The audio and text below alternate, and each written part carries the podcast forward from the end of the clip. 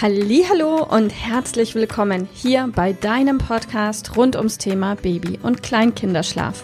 Mit diesem Podcast möchte ich dich und deine Familie dabei unterstützen, Entspannung in eure vielleicht noch angespannte Schlafsituation zu bekommen, sodass Einschlafen und altersentsprechendes Durchschlafen für deine Maus zu einer einfachen und schönen Sache werden kann. Mein Name ist Miriam Ende von Mein Babyschlaf Coaching. Ich wünsche dir viel Spaß mit dieser Folge. Hallo, heute möchte ich mit dir darüber sprechen, was du tun kannst, falls deine Maus schon komplett eigenständig einschlafen sollte und trotzdem immer noch überdurchschnittlich oft in der Nacht wach werden sollte. Wenn du diesen Podcast schon ein paar Mal gehört hast, dann weißt du, was ich meine mit eigenständigem Einschlafen und wenn du hier neu bist, dann möchte ich dich kurz abholen. Unter eigenständigem Einschlafen verstehe ich dass deine Maus einschläft ohne jegliche Schlafassoziation. So, was ist eine Schlafassoziation? Eine Schlafassoziation kann durch jede Einschlafhilfe entstehen, muss aber nicht entstehen. Stellt sich die Frage, was ist eine Einschlafhilfe? Und eine Einschlafhilfe ist all das, was du machst oder dein Partner macht, was das Einschlafen deiner Maus grundsätzlich einfacher macht. Also all das, was passiert, während deine Maus in den Schlaf wegdämmert. Das heißt, ob du Einschlaf stillst, im Kinderwagen spazieren fährst, deine Maus in die Federwege legst, auf den Hüpfball gehst, ähm, summst, dein Kind streichelst, Popo klopfst und, und, und. Hier gibt es unfassbar viele Dinge, die Kindern dabei helfen, in den Schlaf zu finden.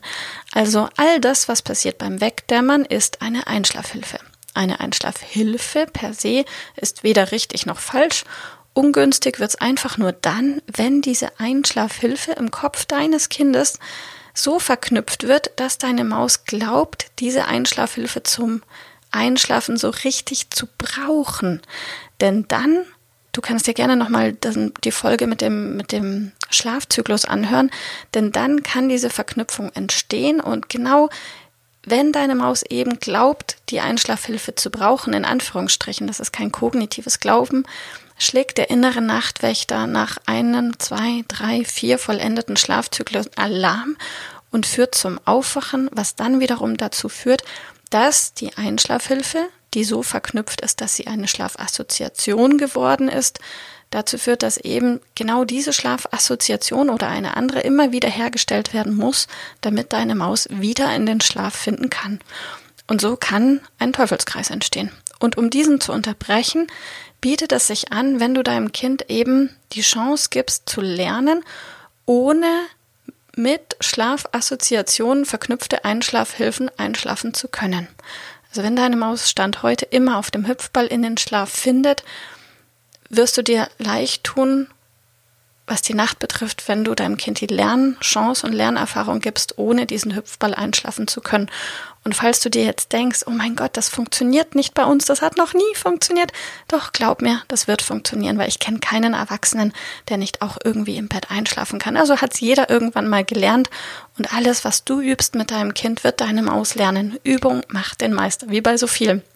Und üben kann ganz einfach sein, wenn man den richtigen Zeitpunkt erwischt. Auf jeden Fall. Nochmal zurück. Also nicht jede Einschlafhilfe führt zu einer Schlafassoziation. Aber wenn wir alle Schlafassoziationen gelöst haben, spreche ich von eigenständigem Einschlafen.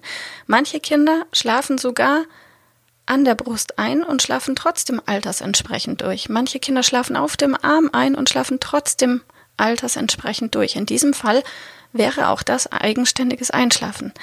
Manche wenige Kinder müssen aber tatsächlich wirklich komplett alleine im Zimmer sein, damit keine Verknüpfung mehr im Kopf da ist, weil schon die pure Anwesenheit von Mama oder Papa im Zimmer zu dieser ungünstigen Schlafassoziation führen kann, die wiederum das Aufwachen begünstigt.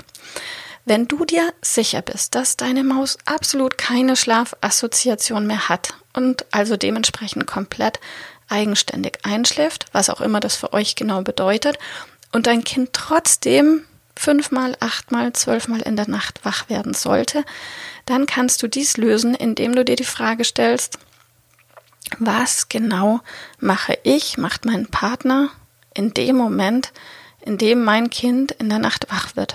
Und dieses Wachwerden in der Nacht ist in der Regel erstmal ein unvollständiges Erwachen, also ein im Schlaf grummeln, quengeln, knatschen, weil deine Maus versucht, den Übergang in den nächsten Schlafzyklus hinzukriegen, aber dann muss etwas passieren, damit sie den Übergang auch schafft und du genau weißt, was da passiert. Oft ist es wirklich nur ein kleines Sch, alles ist gut. Oder manchmal reicht schon das Türe öffnen und die Bewegung der Tür trägt deine Maus quasi in den nächsten Schlafzyklus drüber. Also stell dir die Frage, was genau mache ich in der Nacht, damit meine Maus nicht komplett wach wird und weiter schlafen kann? Ist es ein, ist es ein kurzes überm Popo streichen? Ist es ein Türe öffnen? Egal was es ist, an dieser Stelle kannst du ansetzen und wirst dein Problem lösen. Und zwar indem du einfach später reagierst. Das heißt, das, was du im Moment machst, um dein Kind quasi in den nächsten Schlafzyklus rüber zu tragen, machst du bitte einfach dann etwas später. Und ich rede auf keinen Fall von zehn Minuten auf die Uhr schauen oder irgend so ein Käse. Nein, sondern einfach nur etwas später. Weil unser komplett natürlicher Impuls ist es, sofort zu reagieren, auch weil wir ja wollen, dass unsere Maus nicht komplett wach wird. Aber dadurch kann keine Lernerfahrung stattfinden. Dadurch wird deine Maus nicht lernen, den Übergang selbst hinzubekommen in den nächsten Schlafzyklus. Die einzige Chance, die du hast, dein Kind im Lernprozess auf sanfte Art zu unterstützen und zu begleiten, ist, indem du etwas später reagierst. Also vielleicht hilft es dir, wenn du dir eine Routine überlegst, wenn du bis 100 oder bis 200 zählst, einmal im Kreis dich drehst und dann erst reagierst und du wirst sehen, oft schaffen Kinder dann schon, zack, ganz eigenständig den Übergang. Und falls nicht, hab einfach ein bisschen Geduld. Nach ein paar Tagen klappt es. Also einfach immer einen Ticken später reagieren. Und ja, es kann mal passieren, dass deine Maus komplett wach wird. Dann unterstütze sie beim Einschlafen liebevoll und sei da und sag, okay, das, dieses Mal hat es nicht funktioniert, beim nächsten Mal wird es klappen. Also einfach Übung macht den Meister, gib euch ein bisschen Zeit, hab Geduld mit dir und mit deinem Kind. Und das wird, versprochen, wenn du einfach einen Ticken später reagierst, wenn alle Einschlafhilfen die mit einer Schlafassoziation verknüpft sind, sind.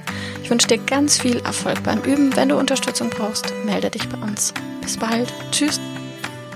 Liebe Mama, ich hoffe, dass dir diese Folge gefallen hat, dass sie ein Problem von dir gelöst hat, dass dir auch weiterhilft. Falls ja, freue ich mich, wenn du uns auch auf Facebook und Instagram besuchst.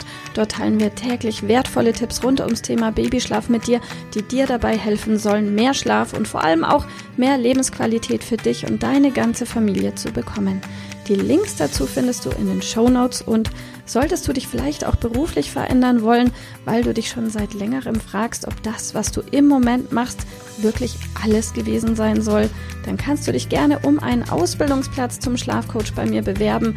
So oder so. Die Links findest du in den Show Notes. Kontaktiere uns. Wir rufen dich an für ein kostenloses Infogespräch. Ich freue mich auf dich. Deine Miriam. Tschüss.